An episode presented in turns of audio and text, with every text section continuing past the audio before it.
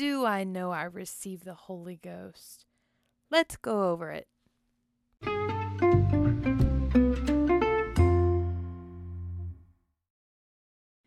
So, how do I know I received the Holy Ghost? Because I spoke in tongues as the Spirit of God gave the utterance. It's like this when the wind blows on the trees and in the leaves, you can't see the wind itself, but you can see the evidence of the wind. I want to read you some scripture. Acts 2 1 through 5 says, And when the day of Pentecost was fully come, they were all with one accord and one place. And suddenly there came a sound from heaven as of a rushing mighty wind, and it filled all the house where they were sitting. And there appeared unto them cloven tongues like as of fire, and it sat upon each of them. And they were all filled with the Holy Ghost, and began to speak with other tongues as the Spirit gave them utterance.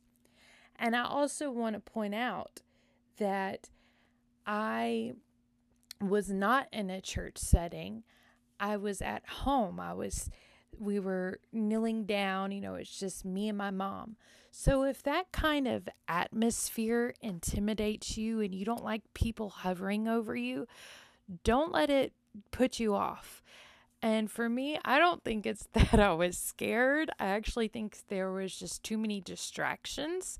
So if that's your issue and you're truly, sincerely seeking the Lord, there's no limits on God. He can fill you with the Holy Ghost in the car, on your way to work. It does not matter where you are. Just ask Him, and He will give it to you.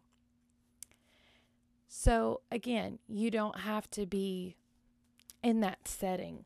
And in fact, as you can tell from the scripture I just read, they were sitting down in an upper room. They weren't even standing up.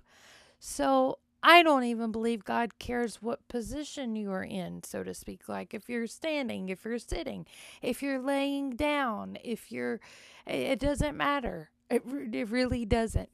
God can get right to where you are on your level and your personality and your um what I don't want to say what makes you comfortable because God can make us uncomfortable and step on our toes.